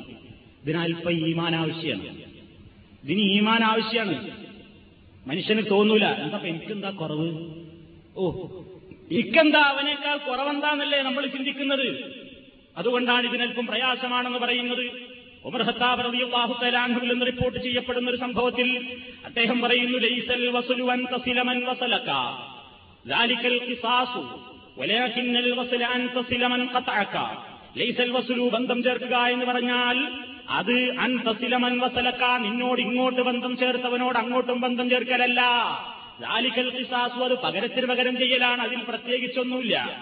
വലാകിന്നൽ വസ്ല നേരെ മറിച്ച് ബന്ധം സ്ഥാപിക്കുക എന്ന് പറഞ്ഞാൽ അൻ തസില നീ ബന്ധം ചേർക്കലാണ് മൻ ഖതഅക നിന്നോട് ബന്ധം ഇങ്ങോട്ട് മുറിച്ചവനോട്. അവൻ എന്റെ കല്യാണത്തിൽ പങ്കെടുത്തില്ലേ, വേണ്ടില്ല, ഞാൻ അവന്റെ കല്യാണത്തിൽ പങ്കെടുത്തേ അടങ്ങും. അവന് എനിക്കൊരു സഹായം ആവശ്യമുണ്ടായിട്ട് അവനോട് ചോദിച്ചിട്ട് അവൻ തന്നില്ലല്ലോ, അവൻ എന്നോട് സഹായം ചോദിക്കാൻ വേണ്ടി ഞാൻ കാത്തിരിക്കണം, സഹായം ചോദിച്ചതിൽ ഞാൻ കണ്ടറിഞ്ഞ് അയച്ചു കൊടുക്കണം. അതാണ് ബന്ധം. അതിനിത്തിരി പ്രയാസമുണ്ട്, അത് വിഷമകരമാണ്, എന്നാൽ അങ്ങനെയാണ് ചെയ്യേണ്ടത്. ഏറ്റവും ശ്രേഷ്ഠത അതിനാണ്. നബി സല്ലല്ലാഹു അലൈഹി വസല്ലമയോട് ഒരാൾ വന്നുകൊണ്ട് ചോദിക്കുന്നു, യാ റസൂലല്ലാഹ് അല്ലാഹുവിന്റെ പ്രവാചകരെ, ഇന്നലീ ഖറാബത്തൻ നസ്ലുഹും വയഖ്തഊനി വഉഹ്സിനു ഇലൈഹിം വയുസീഊന ഇലയ്യ വഅഹ്ലുമു അൻഹും വയജ്ഹലൂന അലയ്യ ഫഖാല ലഇൻ കുൻത കമാ ഖുൽത ഫകഅന്നമാ തുസിഫുഹുൽ മല്ല വലാ യസാലു മഅക മിനല്ലാഹി വഹീറുൻ അലൈഹിം മാ ദുംത അലാ ദാലിക റവാഹു മുസ്ലിം. ഒരാൾ വന്നിട്ട് നബിയോട് ചോദിക്കുന്നു, പ്രവാചകരെ, ഇന്നലെ ഖറാബത്തൻ എനിക്ക് ചില കുടുംബക്കാരുണ്ട്, എനിക്കൊരുപാട് ബന്ധുക്കളുണ്ട്, അസ്ലുഹും ഞാൻ അവരോട് എപ്പോഴും ഇസ്ലാമികമായ ബന്ധം സ്ഥാപിക്കാറുണ്ട്, സഹായ സഹകരണങ്ങളായിട്ടും കണ്ടാൽ സലാം പറയും, ക്ഷേമാന്വേഷണങ്ങൾ നടത്തും, വീട്ടിലേക്ക് അങ്ങോട്ട് പോകും, കാര്യങ്ങളൊക്കെ അന്വേഷിക്കും, വേണ്ടത് ചെയ്തു കൊടുക്കും, എല്ലാം ചെയ്തു കൊടുത്തിട്ടും വയക്ക് തഴുകി എന്നോട് അവർക്ക് ഇങ്ങോട്ട് യാതൊരു ബന്ധമില്ല, ഞാൻ അങ്ങോട്ട് ഇങ്ങനെ വൺവേ ആണ്, എനിക്ക് എന്താ ഞാൻ ചെയ്യേണ്ടത്? ും ഞാൻ അവരോട് ഇഹ്സാൻ ചെയ്യുന്നു, നന്മ ചെയ്യുന്നു, വയുസി ഊന ഇലയ്യ എന്നിട്ട് അവരെന്നോട് നന്മ ചെയ്യുന്നത് പോകട്ടെ, എന്നോട് തിന്മയാണ് ചെയ്യുന്നത്, വാഹലുമു അന്നും ഞാൻ അവരിൽ നിന്നുണ്ടാകുന്ന കാര്യങ്ങളൊക്കെ വിവേകത്തോടുകൂടെ കൈകാര്യം ചെയ്തിട്ടും വയജ്ഹലൂന അലയ്യ അവരെന്നോട് എന്ത് ചെയ്യുന്നു, എപ്പോഴും വേണ്ടാത്ത കാര്യങ്ങൾ ചെയ്തുകൊണ്ടിരിക്കും ചെയ്യും, ജഹാലത്തെ അവരെന്നോട് ചെയ്യൂ, അവിവേകമേ അവരെന്നോട് കാണിക്കൂ. നബി സല്ലല്ലാഹു അലൈഹി വസല്ലം പറഞ്ഞു, ലഇൻ കുൻത കമാ ഖുൽത നീ പറഞ്ഞതുപോലെയാണ് നിന്റെ അവസ്ഥയെങ്കിൽ നീ മനസ്സിലാക്കിക്കോ, ലാ യസാലു മഅക മിനല്ലാഹി വഹീറുൻ അലൈഹിം മാദും തഅലാ ദാലിക അല്ലാഹുവിന്റെ വക്കൽ നിന്നൊരു പ്രത്യേകം ഒരു സഹായിയെ റബ്ബുൽ ആലമീൻ അവർക്കെതിരെ നിനക്ക് നിശ്ചയിച്ചു തരും. നീ ഇങ്ങനെയൊക്കെ അവർക്ക് വേണ്ടി സഹായ സഹകരണങ്ങൾ ചെയ്യുന്നു, അവർ നിന്നോട് എതിര് കാണിക്കുന്നു, എന്നാൽ അള്ളാഹു നീ ആ ചെയ്യുന്ന നന്മയുടെ കാരണത്താൽ നിന്റെ എല്ലാ പ്രശ്നങ്ങളിൽ നിന്നും ആപത്തുകളിൽ നിന്നും ബുദ്ധിമുട്ടുകളിൽ നിന്നും പ്രയാസങ്ങളിൽ നിന്നും കഷ്ടപ്പാടുകളിൽ നിന്നും നിന്നെ സംരക്ഷിക്കാനും സഹായിക്കുവാനും അള്ളാഹു എപ്പോഴും ഒരു സഹായിയെ നിനക്ക് നീ അറിയാത്ത വഴിയിലൂടെ നിശ്ചയിച്ചു തരും. അതതിന്റെ പ്രാധാന്യമാകുന്നു എന്ന് നബി സല്ലല്ലാഹു അലൈഹി വസല്ലം പറയുന്നു. ബന്ധം മുറിച്ചവരോടും ബന്ധം സ്ഥാപിക്കുക എന്നുള്ളതൊരു വലിയ പ്രശ്നമാണ്. പക്ഷേ അഭിമാനബോധം എന്ന് പറയുന്ന അധികമുള്ള ഇബ്ലീസ് തോന്നിപ്പിക്കുന്ന അഭിമാനബോധം കാരണത്താൽ നമുക്കതിന് കഴിയാറില്ല. അതാണ് നബി സല്ലല്ലാഹു അലൈഹി വസല്ലം ആ പറഞ്ഞതിന്റെ പൊരുൾ. എത്രയെത്ര കുടുംബങ്ങളിൽ ജ്യേഷ്ഠാനുജന്മാര് തമ്മിൽ കണ്ടാൽ മിണ്ടില്ല, സലാം പറയില്ല, കണ്ടാൽ ചിരിക്കുകയില്ല, ഓരോ വീടുകളിലുമുണ്ടാകുന്ന പ്രത്യേകമായ വിശേഷാവസരങ്ങളിൽ പങ്കെടുക്കില്ല, രോഗിയായാൽ കാണാൻ പോലും പോകില്ല. തീർന്നില്ല, മരിച്ചാൽ എന്റെ ഡെഡ് ബോഡി, എന്റെ ശവശരീരം, അല്ലെങ്കിൽ എന്റെ മയ്യത്ത്, എന്റെ മുഖം, ഞാൻ മരിച്ച എന്റെ മയ്യത്തിന്റെ മുഖം പോലും എന്റെ അനുജനോ ജ്യേഷ്ഠനോ കാണിച്ചു കൊടുക്കരുത് എന്ന് വസിയത്ത് പറയുന്ന ആളുകളില്ലേ നമ്മുടെ ലോകത്ത്? തീർച്ചയായും ഉണ്ട്. എത്രയോ ആളുകൾ മരിച്ചാൽ വരെ എന്റെ വീട്ടിൽ അവൻ കയറാൻ പാടില്ല, എന്റെ മയ്യത്ത് വരെ അവന് കാണിച്ചു കൊടുക്കരുത് എന്ന് പറയുന്ന ആളുകൾ. എന്താ കാരണം? സാര പ്രശ്നങ്ങളാണ്. ചെറിയ ചെറിയ പ്രശ്നങ്ങൾ നീറി നീറി പുകഞ്ഞു വലുതായതാണ്. ഈ രൂപത്തിൽ കുടുംബ ബന്ധങ്ങളെ മുറിച്ചു കളയുന്ന ആളുകൾ, ഇന്നലെ കാണവൻ മരിച്ചു പോകുന്നതെങ്കിൽ ലം യദ്ഖുലുൽ ജന്ന, അവൻ സ്വർഗ്ഗത്തിൽ പ്രവേശിക്കുകയില്ല. നബി സല്ലല്ലാഹു അലൈഹി വസല്ലം പറഞ്ഞു, ലാ യദ്ഖുലുൽ ജന്ന ഖാതിഉൻ, ബന്ധങ്ങൾ വിച്ഛേദിക്കുന്നവൻ, കുടുംബബന്ധം മുറിച്ചു കളയുന്നവൻ സ്വർഗ്ഗത്തിൽ പ്രവേശിക്കുകയില്ല. അല്ലാഹു സുബ്ഹാനഹു വ തആലയുടെ കരുണ കിട്ടണമെങ്കിൽ, പടച്ചതമ്പുരാന്റെ റഹ്മത്ത് നമ്മുടെ ജീവിതത്തിൽ അനുഗ്രഹവും ബർക്കത്തും ഉണ്ടാകണമെങ്കിൽ, നബി സല്ലല്ലാഹു അലൈഹി വസല്ലം പറയുന്നു, കുടുംബങ്ങളോട് ബന്ധം പാലിച്ചോ, കുടുംബബന്ധങ്ങളുടെ വേരുകൾ മുറിച്ചു കളയരുതേ, ബന്ധം സ്ഥാപിക്കേണ്ടുന്ന വൃത്തങ്ങളെ നീ ചുരുക്കിക്കളയരുതേ, വിശാലമാക്കിക്കോ. നബി സല്ലല്ലാഹു അലൈഹി വസല്ലം പറയുകയാണ്, അർറഹ്മു ശിജ്നത്തുൻ മിനർ റഹ്മാൻ ഫഖാല അല്ലാഹ് മൻ വസലകി വസൽതുഹു വമൻ ഖതഅകി ഖതഅതുഹു. റവാഹുൽ ബുഖാരി. അർറഹീം, റഹീം എന്നുള്ള പദം അതാണല്ലോ കുടുംബബന്ധത്തിന് നമ്മൾ പ്രയോഗിക്കുന്ന പദം. ആ റഹീം എന്നുള്ള പദം എടുത്തത് എവിടെ നിന്നാണ്? ശിജ്നത്തും മിനർ റഹ്മാൻ, പരമകാരുണികൻ എന്ന അള്ളാഹുവിന്റെ അതിവിശിഷ്ടമായ പേരിൽ നിന്നെടുത്തതാണ് റഹീം എന്നുള്ള പദം. അത്ര വലിയ സ്ഥാനമാണ് അള്ളാഹു അതിന് കാണുന്നത്. പരമകാരുണികൻ എന്നുള്ള ആ സിഫത്തിൽ നിന്നെടുത്തതാണ് റഹീം എന്നുള്ള പ്രയോഗം. അതുകൊണ്ട് തന്നെ അള്ളാഹു സുബ്ഹാനഹു വ തആല റഹീമിനോട് പറഞ്ഞിട്ടുണ്ട്, മൻ വസലകി വസൽതുഹു, നിന്നെ ആര് ബന്ധം ചേർത്തോ, നിന്നോടുള്ള ബന്ധം ആര് സംരക്ഷിച്ചുവോ, വസൽതുഹു, ഞാനും അവനോട് ബന്ധം ചേർക്കും. നിന്നോടുള്ള ബന്ധത്തിൽ ആര് മുറിച്ചു കളഞ്ഞുവോ, അത് അവസാനിപ്പിച്ചുവോ, ഖതഅതുഹു, ഞാനും അവനോട് ബന്ധം അവസാനിപ്പിക്കുന്നതാണ്. സഹീഹായ ഹദീസുകളാണ്. എന്തു തന്നെ പ്രശ്നങ്ങൾ ഉണ്ടായിരുന്നാലും കുടുംബത്തിന് ചെയ്തു പോരുന്ന സഹായ സഹകരണങ്ങൾ നിർത്തൽ ചെയ്യാൻ പാടില്ല എന്ന് പരിശുദ്ധ ഖുർആൻ പഠിപ്പിക്കുകയാണ്. നിസ്സാരമായ പ്രശ്നങ്ങൾക്ക് വേണ്ടി സ്വന്തം കുടുംബത്തോടുള്ള ബന്ധവും അവർക്ക് നൽകുന്ന സഹായ സഹകരണങ്ങളും അവസാനിപ്പിക്കുന്ന ആളുകളാണല്ലോ നമ്മൾ. മഹാനായ അബൂബക്കർ സിദ്ദീഖ് റളിയല്ലാഹു തആല അൻഹുവിനോട് പടച്ചോൻ പറഞ്ഞത് എന്താണ്? അദ്ദേഹത്തിന്റെ മകളും പ്രവാചകന്റെ ഭാര്യയുമായ ആയിഷ റളിയല്ലാഹു തആല അൻഹയെ സംബന്ധിച്ച് അവരും സഫ്വാനും തമ്മിൽ അവിഹിത ബന്ധത്തിൽ ഏർപ്പെട്ടിരിക്കുന്നുവെന്ന് മുനാഫിഖീങ്ങൾ പറഞ്ഞു വരുത്തിയ സന്ദർഭത്തിൽ അതിൽ അറിയാതെ വിശ്വസിച്ചുപോയി അതിന് പ്രചാരം കൊടുത്ത പല ആളുകളും ഉണ്ടായിരുന്നു സഹാബികളുടെ കൂട്ടത്തിൽ. ആ കൂട്ടത്തിൽപ്പെട്ട ഒരാളായിരുന്നു അബൂബക്കർ സിദ്ദീഖിന്റെ കുടുംബ ബന്ധത്തിൽപ്പെട്ട മിസ്തഹ് റളിയല്ലാഹു തആല അൻഹു. ആ മിസ്തഹ് റളിയല്ലാഹു അൻഹു അബൂബക്കർ സിദ്ദീഖിന്റെ കുടുംബ ബന്ധമായിരുന്നു. ദാരിദ്ര്യം അനുഭവിച്ചിരുന്ന ആ വ്യക്തിയുടെ കുടുംബത്തിന് വേണ്ട രൂപത്തിലുള്ള സഹായങ്ങളും സഹകരണങ്ങളും ചെയ്തു കൊടുത്തിരുന്നത് അബൂബക്കർ സിദ്ദീഖ് റളിയല്ലാഹു തആല അൻഹുവിന്റെ സമ്പത്തിൽ നിന്നായിരുന്നു. അങ്ങനെ ഈ പ്രശ്നമുണ്ടായപ്പോൾ തന്റെ മകളെ സംബന്ധിച്ച് ഈ വേണ്ടാത്തരം പറഞ്ഞു വരത്തി എന്നുള്ള അപഖ്യാതി ഉണ്ടാക്കിയപ്പോൾ അബൂബക്കർ സിദ്ദീഖ് റളിയല്ലാഹു തആല അൻഹു വല്ലാതെ മനസ്സിൽ വിഷമമുണ്ടായി. തന്റെ സ്വന്തം മകളുടെ നിരപരാധിത്വം തെളിയിച്ചുകൊണ്ട് സൂറത്തുന്നൂറിൽ, ഇതാ നിങ്ങളുടെ മകൾ നിരപരാധിയാണ് എന്ന നിലക്ക് ആയിഷ റളിയല്ലാഹു തആല അൻഹയുടെ പ്രശ്നത്തിൽ ആയത്ത് അവതരിപ്പിക്കപ്പെട്ടപ്പോൾ, ഇന്നല്ലദീന ജാഊ ബിൽ ഇഫ്കി ഉസ്ബത്തും മിൻകും, അപവാദങ്ങൾ കൊണ്ടുവന്ന ആളുകൾ നിങ്ങളിൽപ്പെട്ട തന്നെയുള്ള ഒരു സംഘമാണ്. വല്ലദീ തവല്ലാ കിബ്റഹു മിൻഹും ലഹു അദാബുൻ അദീം, കനത്ത ശിക്ഷ അവർക്ക് കിട്ടിക്കൊള്ളും, അവർക്ക് നല്ലതിനാണെന്ന് വിചാരിക്കണ്ട എന്നൊക്കെ തുടങ്ങിയുള്ള ആയത്തിറങ്ങി നിരപരാധിത്വം തെളിയിക്കപ്പെട്ട ആ സമയത്ത് അബൂബക്കർ സിദ്ദീഖ് റളിയല്ലാഹു തആല അൻഹു, ഏതൊരു പിതാവിന്റെയും മനസ്സിലുണ്ടാകുന്ന, പിതാവാകണ്ട നമ്മുടെ കുടുംബത്തിലെ ഒരാളെ സംബന്ധിച്ച് തന്നെ ആരെങ്കിലും എന്തെങ്കിലും പറഞ്ഞാൽ നമുക്കൊക്കെ തോന്നാവുന്ന ആ വികാരം സിദ്ദീഖുൽ അക്ബർ റളിയല്ലാഹു തആല അൻഹുവിന്റെ മനസ്സിനെ പിടികൂടി.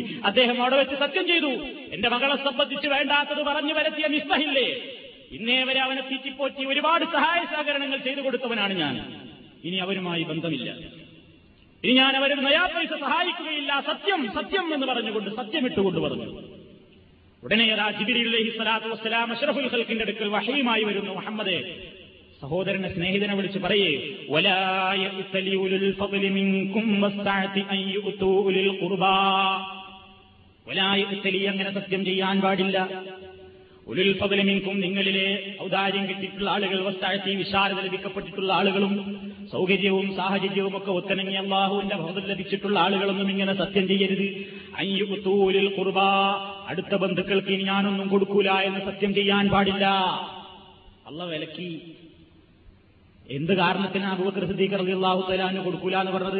സ്വന്തം മകളെ സംബന്ധിച്ച്, മഹാനായ പ്രവാചകന്റെ ഭാര്യയെ സംബന്ധിച്ച്, നാടൊട്ടാകെ ഒരാളുടെ ജീവിതത്തിൽ കേൾക്കാൻ പറ്റാത്ത ആരോപണം പറഞ്ഞു വരുത്തുക എന്ന ദുഷിച്ച ഏർപ്പാട്, എൺപതടി തന്റെ പുറത്ത് ലഭിക്കാൻ തക്ക ശേഷിയുള്ള ശിക്ഷ ലഭിക്കാൻ ഏറ്റുവാങ്ങാൻ തക്ക ശേഷിയുള്ള കനത്ത അപരാധം ചെയ്തതിന്റെ പേരിൽ സിദ്ദീഖ് റളിയല്ലാഹു തആല അൻഹു കൊടുക്കൂല എന്ന് പറഞ്ഞത് നമ്മളമായ നിസ്സാര വർഷത്തിനൊന്നുമല്ല.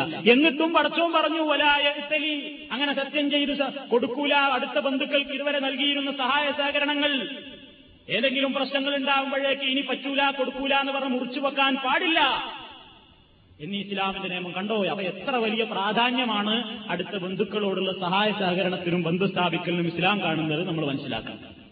നമ്മുടെ ജീവിതത്തിൽ അനുഗ്രഹങ്ങൾ വർഷിക്കപ്പെടാൻ നമുക്ക് അല്ലാഹു സുബ്ഹാനഹു വ തആല നൽകിക്കൊണ്ടിരിക്കുന്ന അന്നത്തിന് വിശാലതയുണ്ടാകാൻ, നമ്മുടെ ഭക്ഷണത്തിന് ബർക്കത്തുണ്ടാകാൻ, നമ്മുടെ ജീവിതത്തിലെ സമ്പാദ്യത്തിന് ഖൈറും ബർക്കത്തും വളർച്ചയും ഉണ്ടാകാൻ, നമ്മുടെ ആയുസ്സിന് പുരോഗതിയുണ്ടാകാൻ, നമ്മുടെ ആരോഗ്യം കാത്തുരക്ഷിക്കപ്പെടാൻ, എല്ലാത്തിനും എല്ലാത്തിനും കാരണമായി പ്രവാചകൻ പരിചയപ്പെടുത്തിയിരിക്കുകയാണ് നിങ്ങൾ കുടുംബബന്ധം പാലിച്ചോളൂ എന്ന്.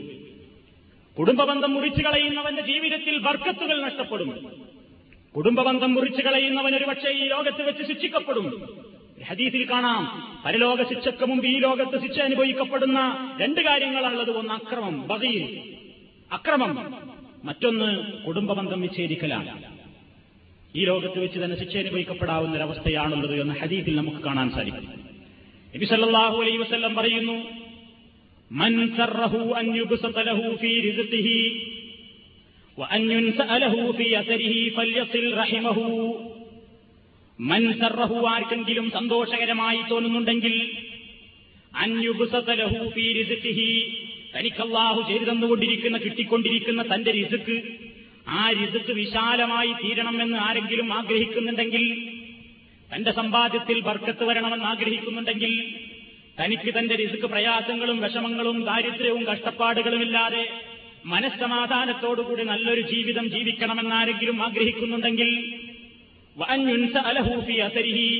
തന്റെ ആയുസ്സിൽ ദൈർഘ്യം ലഭിക്കണമെന്നും ആരെങ്കിലും ആഗ്രഹിക്കുന്നുണ്ടെങ്കിൽ, അവൻ കുടുംബബന്ധം ചേർക്കട്ടെ. ഇസ്ലാം എത്രമാത്രം പ്രാധാന്യമാണ് ഈ വിഷയത്തിന് നൽകിയിരിക്കുന്നത് എന്നീ ഹദീസുകളിൽ നിന്നൊക്കെ നമുക്ക് മനസ്സിലാക്കുവാൻ സാധിക്കും. എങ്ങനെയാണ് ആയുസ് വീട്ടി കിട്ടുക? മുഫസ്സിരീങ്ങൾ പറയുന്നു, പരിശുദ്ധ ഖുർആനിൽ പറഞ്ഞിട്ടുണ്ടല്ലോ, ഫൈദാ ജാ ആജലുഹും ഫലാ യസ്തഖിറൂന സാഅതൻ വലാ യസ്തഖ്ദിമൂൻ, ഒരാളുടെയും ആയുസ് അതിന്റെ അവധി എത്തിക്കഴിഞ്ഞാൽ പിന്നെ ഒരു അല്പസമയത്തേക്ക് മുന്തിക്കുകയോ പിന്തിക്കുകയോ ചെയ്യുകയില്ല. പിന്നെ എന്താണ് കുടുംബബന്ധം ചേർത്താൽ ആയുസ് വീട്ടി കിട്ടുമെന്ന് പറഞ്ഞാൽ എന്താണ് അതുകൊണ്ട് ഉദ്ദേശം?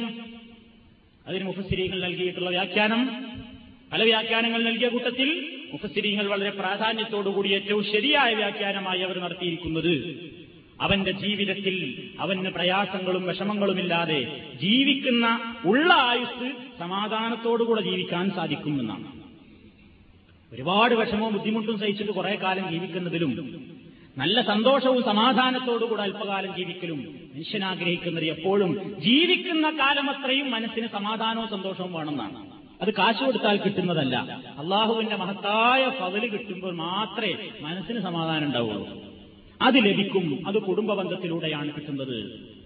അവന്റെ ജോലികളിൽ ബർക്കത്തുണ്ടാകും. അതാണല്ലോ യുബ്സതലഹു ഫീ റിസ്ഖിഹി, വെള്ളം മുക്കിക്കൊണ്ടിരിക്കുന്ന കിണറ്റിലെ വെള്ളം നന്നായിക്കൊണ്ടിരിക്കും. കൊടുക്കും തോറും നമ്മളുടെ പുരോഗതി ഉണ്ടാകും, ബർക്കത്തുണ്ടാകും, അവന്റെ റിസ്ഖിൽ പുരോഗതി ഉണ്ടാകും, ആയുസ്സിൽ. അതേപോലെ തന്നെ ഇതിന് നൽകുന്ന മറ്റൊരു വ്യാഖ്യാനം, മരിച്ചാലും അവൻ എന്നെന്നും ജീവിക്കുന്നവനെ പോലെ ആയിരിക്കും എന്നർത്ഥം. അവനൊരു നൂറായുസാണ് എന്ന് പറയുന്നത് പോലെ. ഇങ്ങനെ എത്രയോ നൂറ്റാണ്ടുകൾക്ക് മുമ്പ് മരിച്ചുപോയ ആളുകളെ ഇന്നും നമ്മൾ ഓർക്കുകയാണ്. വേറെ എത്ര മനുഷ്യന്മാർ ഈ ലോകത്ത് കഴിഞ്ഞുപോയി? എത്രയോ ആളുകൾ, കോടാനുകോടി മനുഷ്യന്മാർ ഈ ഭൂമുഖത്ത് വന്ന് ജീവിച്ച് മരിച്ചുപോയില്ലേ? അവരിൽ വളരെ കുറച്ച് ആളുകളെ പേര് മാത്രമല്ലേ നമുക്കൊക്കെ ഓർമ്മയുള്ളൂ. പ്രവാചകന്മാരുടെ പേര് ഇന്നും നമ്മൾ ഓർക്കുന്നു. അവരുടെ കാലത്ത് ജീവിച്ച ദുഷ്ടന്മാരുടെ പേര് നമ്മൾ ഓർക്കുന്നുണ്ടോ? ഇല്ല. സഹാബാക്കളുടെ പേരുകൾ ഇന്നും നമ്മൾ ഓർക്കുന്നു. റോഡുകളുടെ പേരുകൾ എഴുതി വെക്കുന്നു. ഷാരി താരിഖ് ബിൻ സിയാദ്, ഷാരി അബൂബക്കർ സിദ്ദീഖ്, ഓരോ റോഡിന് പേരുകൾ എഴുതി വെക്കുന്നു. ഇമാം ഇമാമിയങ്ങളുടെ പേരുകൾ നമ്മൾ ഓർക്കുന്നു. ഇമാം ഷാഫിഈ, ഇമാം അഹ്മദ് ബിൻ ഹംബൽ, ഇമാം അബൂ ഹനീഫ, ഇമാം മാലിക് ബിൻ അനസ് റഹ്മത്തുള്ളാഹി അലൈഹി, ഇവരുടെയൊക്കെ പേരുകൾ നമ്മൾ ഓർക്കുന്നു. എന്താ, അവരൊക്കെ ചെയ്ത സൽക്കർമ്മങ്ങൾക്ക് നേതൃത്വം നൽകിയ ആളുകൾ. അവർ കുറച്ചു കാലം ജീവിച്ചവരായിരുന്നാലും എല്ലാ കാലവും അവർ ജീവിക്കുന്നവരെ പോലെ, ഇന്ന് ജീവിച്ചിരിക്കുന്ന ആളുകളെ പോലെ തന്നെ അവരുടെ ഓർമ്മകൾ മുസ്ലിമീങ്ങളുടെ മനസ്സകങ്ങളിൽ നിറഞ്ഞു നിൽക്കും. സൽക്കർമ്മങ്ങൾക്ക് നേതൃത്വം കൊടുക്കുക, അതിൽപ്പെട്ടൊരു കാര്യം തന്നെയാണ് കുടുംബ ബന്ധം ചേർക്കുന്ന ആളുകളും. തലമുറ തലമുറയായി ആ കുടുംബത്തിൽ അവന്റെ മഹത്വങ്ങൾ, അവന്റെ അവദാനങ്ങൾ പറയുന്ന, അവനെ നല്ല നിലക്ക് ഓർക്കുന്ന, ഇങ്ങനൊരു പാപ്പുണ്ടായിരുന്നു, അല്ലെങ്കിൽ ഇങ്ങനൊരു വാപ്പുണ്ടായിരുന്നു, അല്ലെങ്കിൽ നമ്മുടെ തലമുറയിൽ ഇങ്ങനെ ഒരാളുണ്ടായിരുന്നു, എന്തൊരു കുടുംബബന്ധം സ്നേഹിക്കുന്ന ആളായിരുന്നു, എന്ത് പ്രശ്നങ്ങളുണ്ടെങ്കിലും അദ്ദേഹം കുടുംബങ്ങളിൽ അന്വേഷിക്കും, വരും, കാണും, കാര്യങ്ങൾ അന്വേഷിക്കും, സഹായിക്കും എന്നൊക്കെ നമ്മുടെ കുടുംബങ്ങളിൽ നിന്ന് കേൾക്കാറില്ലേ? എന്താ എല്ലാവരെ പറ്റി അങ്ങനെ കേൾക്കാത്തത്? നന്മ ചെയ്തവർ അവരുടെ ആയുസ് നീണ്ടു നിൽക്കുന്നത് പോലെ അവരെന്നൊന്നും സ്മരിക്കപ്പെടും, അല്ലാത്തവർ ഓർക്കപ്പെടുകയില്ല. മഹാനായ നബി സല്ലല്ലാഹു അലൈഹി വസല്ലമിന്റെ അന്ത്യോപദേശങ്ങളിൽ നബി മരിക്കാൻ കിടക്കുന്ന സമയത്ത് വരെ നിങ്ങൾ കുടുംബബന്ധം പാലിക്കണമേ എന്ന് പറഞ്ഞുകൊണ്ടാണ് പ്രവാചകൻ സല്ലല്ലാഹു അലൈഹി വസല്ലം ഒരു സമയത്ത് ഉപദേശിച്ചത് എന്ന് അനസ് റളിയല്ലാഹു തആല അൻഹുവിന്റെ ഹദീസിൽ നമുക്ക് കാണാൻ സാധിക്കും. അൻ അനസ് റളിയല്ലാഹു തആല അൻഹു അന്ന റസൂലുള്ളാഹി സല്ലല്ലാഹു അലൈഹി വസല്ലം ഖാല ഫീ മർദിഹി അർഹാമക്കും അർഹാമക്കും. ഇമാം ഇബ്നു ഹിബ്ബാൻ റിപ്പോർട്ട് ചെയ്ത സഹീഹായ ഹദീസാണ്. പ്രവാചകൻ പറയുകയാണ്, രോഗി മരിക്കാൻ കിടക്കുന്ന, രോഗത്തിൽ കിടക്കുന്ന സന്ദർഭത്തിൽ നബി സഹാബത്തിനെ വിളിച്ചുകൊണ്ട് പറയുന്നു, എന്റെ സഹാബത്തെ, അർഹാമക്കും അർഹാമക്കും, നിങ്ങളുടെ കുടുംബബന്ധം നിങ്ങൾ പാലിക്കണേ, കുടുംബബന്ധം സൂക്ഷിക്കണേ, നിലനിർത്തണേ, അത് മുറിച്ചു കളയരുതേ. അത് നിങ്ങൾ മുറിച്ചു കളഞ്ഞാൽ നിങ്ങൾക്കത് അപകടമാകുന്നു. അതുകൊണ്ട് ബന്ധം സ്ഥാപിക്കലുകളിൽ വളരെ പവിത്രമായി സ്ഥാപിക്കേണ്ടുന്ന ബന്ധങ്ങളാണ് കുടുംബബന്ധം. ആ മേഖലയിൽ നാം എന്തെങ്കിലും അപാകതകൾ സംഭവിച്ചിട്ടുണ്ടെങ്കിൽ നമ്മൾ അല്ലാഹുവിലേക്ക് തൗബ ചെയ്യേണ്ടതാണ്. സാമ്പത്തികമായും ശാരീരികമായും നമ്മുടെ വാക്കുകൾ കൊണ്ടും ഏതൊക്കെ നിലയ്ക്ക് നമുക്ക് നമ്മുടെ കുടുംബങ്ങൾക്ക് നന്മ ചെയ്യാനാകുമോ എല്ലാ നന്മകളും നമുക്ക് നാളെ പരലോകത്ത് പതിന്മടങ്ങ് ഇരട്ടിയായിക്കൊണ്ട് തിരിച്ചു കിട്ടും. അവരെ ഉപദ്രവിക്കാനും അവരെ കഷ്ടപ്പെടുത്താനും അവരെ മാനസികമായും ശാരീരികമായും പീഡിപ്പിക്കാനും അവരുടെ സ്വത്തുവകകൾ അന്യായമായിക്കൊണ്ട് കോടതിയിൽ കയറിക്കൊണ്ട് നമ്മുടേതായ സമ്പത്തിന്റെയും നമ്മുടേതായ സ്ഥാനത്തിന്റെയും പേരിൽ വെട്ടിപ്പിടിച്ചുകൊണ്ട് ജീവിക്കുകയാണെങ്കിൽ എന്നും തീരാത്ത ദുഃഖത്തിന്റേതായ ആ ഒരവസ്ഥ ഈ ദുനിയാവിലും സമാധാനമുണ്ടാവുകയില്ല. മരിച്ചാൽ അവരുടെ ഖബറിലും നാളെ പരലോകത്ത് നരകത്തിയിലും അവൻ കിടന്ന് അനുഭവിക്കേണ്ടി വരും. അതുകൊണ്ട് അന്യായമായി മറ്റൊരാളുടെ സമ്പത്ത് വെട്ടിപ്പിടിക്കാൻ പാടില്ലാത്തതുപോലെ അടുത്ത ബന്ധുക്കളുടേത് ഒട്ടും പാടില്ല. പല കുടുംബങ്ങളിലും പ്രശ്നം എന്താണ്? സ്വത്തോഹരി വെക്കുന്ന പ്രശ്നത്തിലാണ് പലരും തെറ്റിപ്പിരിയുന്നത്. പാപ്പ മരിച്ചുപോയി, പിന്നെ സ്വത്തോഹരി വെക്കാണ്, അവിടെയാണ് പ്രശ്നം. വില കൂടുതലുള്ള പറമ്പ് അവനായെടുത്തത്, അതെനിക്ക് കിട്ടേണ്ടിയിരുന്നു. ഏട്ടനും അനുജനും പിന്നെ തമ്മിൽ കൊടുവാളെടുക്കുകയായി, കുത്തും കൊലയുമായി, കോടതി കയറ്റമായി, പ്രശ്നങ്ങളായി. എന്താ കാരണം? ഈ സ്വത്തിന്റെ പ്രശ്നത്തിലാണ്. മരിച്ചാൽ എന്റേതല്ലാതായി തീരുന്ന സ്വത്തിനു വേണ്ടിയാണ് ഈ കടിപിടി. നബി സല്ലല്ലാഹു അലൈഹി വസല്ലം ഓർമ്മപ്പെടുത്തി, വേണ്ട, ഇതിന്റെ പേരിൽ ഇങ്ങനെ കടിപിടി കൂടുന്നതാണ്. യഖൂലു ഇബ്നു ആദം മാലി മാലി, മനുഷ്യപുത്രൻ പറയുന്നു എന്റെ സ്വത്ത് എന്റെ സ്വത്ത് വിചാരിച്ചവൻ കിടന്ന് ചാകുന്നു. മാലക മിൻ മാലിക ഇല്ലാ മാ അഖൽതാ ഫഅഫനൈതാ ലബിസ്താ ഫഅബിലൈതാ തസദ്ദഖതാ ഫഅബഖൈതാ.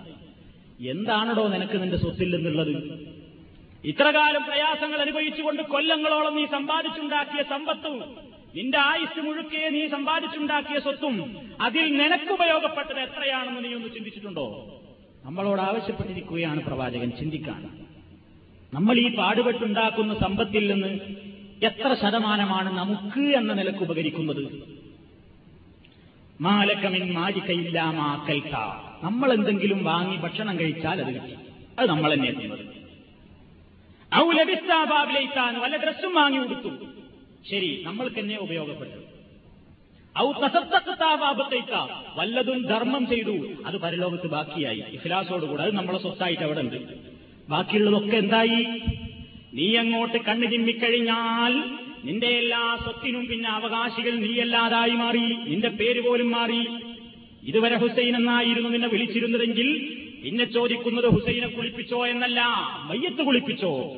പേര് പോലും മാറിപ്പോയില്ലേ? സ്വത്തിന് അവകാശികൾ മാറിയില്ലേ? ഖബറിൽ വെച്ച് കണ്ണുനീരോടുകൂടെ നമ്മുടെ കുടുംബങ്ങൾ അങ്ങോട്ട് തിരിച്ചു പോന്നാൽ